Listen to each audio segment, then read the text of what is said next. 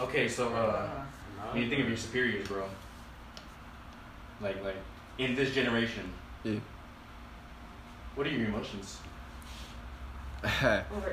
It's funny. This is the first question because I was just talking about this the other day. Uh, I think it's funny that that everyone assumes that like it's this younger generation's fault, man. You feel me? Like they always Oh, blame. awkwardly getting in this.